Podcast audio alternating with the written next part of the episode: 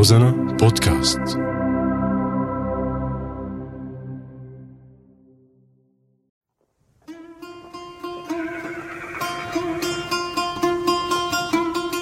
عوالم وأعلام. يأتيكم معي أنا صهيب أحمد. أهلا بكم مستمعينا في حلقة جديدة من برنامجكم عوالم وأعلام. نتحدث اليوم عن مدينة عمريت الأثرية.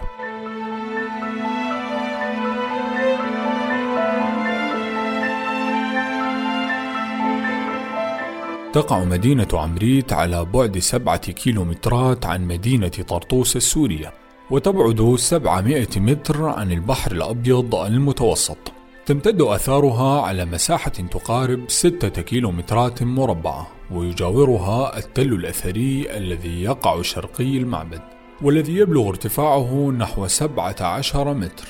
واسم عمريت كنعاني قديم ودلت التنقيبات الأثرية التي جرت في التل على أن عمريت تأسست في العصر الأموري.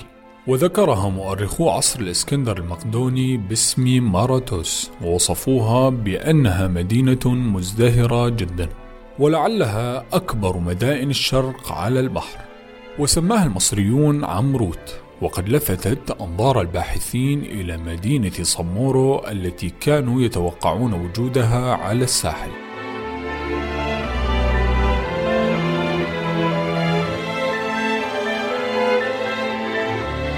ازدهرت مدينة عمريت في الفترة الممتدة ما بين القرنين الثاني عشر والثالث عشر قبل الميلاد وهو العصر الذهبي للمدن الفينيقية التي يتحدث عنها المؤرخون القدماء أمثال هوميروس والوثائق الآشورية.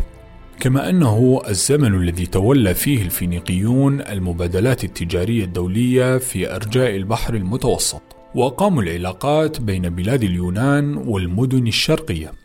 فنقلوا إلى اليونانيين أفكار الشرقيين الفلسفية والدينية وطرقهم الفنية وكتاباتهم وصناعاتهم.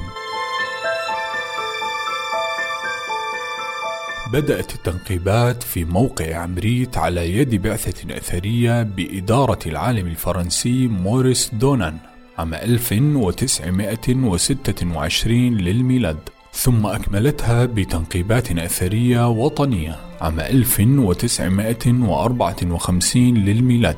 عثر في المدينة جراء التنقيبات المتتابعة على أوابد تاريخية مختلفة. أهمها المعبد المنحوت ضمن الطبقة الصخرية المطلة على نهر مارانياس وأظهرت التنقيبات عناصر معمارية غاية في الأهمية ضمن المعبد. وكشفت عن أبعاده البالغة 56 مترا طولا وعرضه 49 وارتفاعه ثمانية أمتار. وكان للمعبد باب كبير يقع في الجهة الشمالية مقابل باب الهيكل المركزي الذي تتوسطه البركة. وعلى جانبي الباب برجان يقودان إلى أروقة المعبد للطواف حول هيكله المركزي بوساطة الزوارق الصغيرة. حيث بلغ عمق البركة ثلاثة أمتار.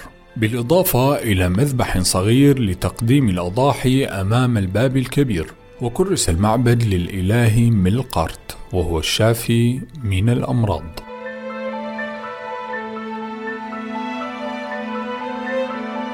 ومن الأوابد المهمة التي عثر عليها أيضا الملعب الذي بقي منه قسم بطول 230 مترا. والواقع على منحدر الضفة اليمنى لنهر عمريت. وهناك أيضا مدافن عمريت المنتشرة على مساحة كبيرة. واستخدمت هذه المدافن لسكان عمريت وسكان أرواد الذين استخدموا اليابسة لدفن ملوكهم وحكامهم.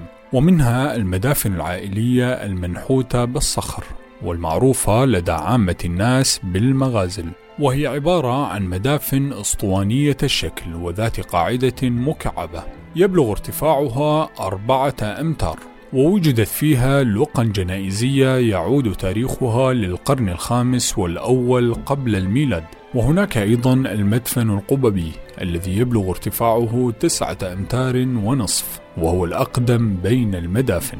أما مستودع المقدسات فهو هضبة صخرية معروفة باسم المقلع. عثر بين أنقاضها على تماثيل حجرية محطمة تجسد مضامينها تقديمات نذرية للمعبد. وتنتشر في الموقع أيضا البيوت المنحوتة بالصخر وتعد عمريت من أهم المواقع الأثرية المنتشرة على طول الساحل السوري. وكان لها إسهام حضاري بارز دلت عليه آثارها المتنوعة والتي لا تزال شاهدة على الحاضر والماضي. صهيب أحمد روزنا.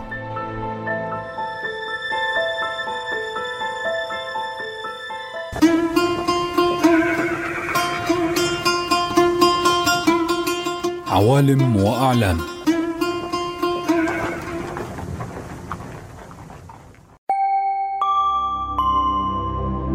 روزانا بودكاست.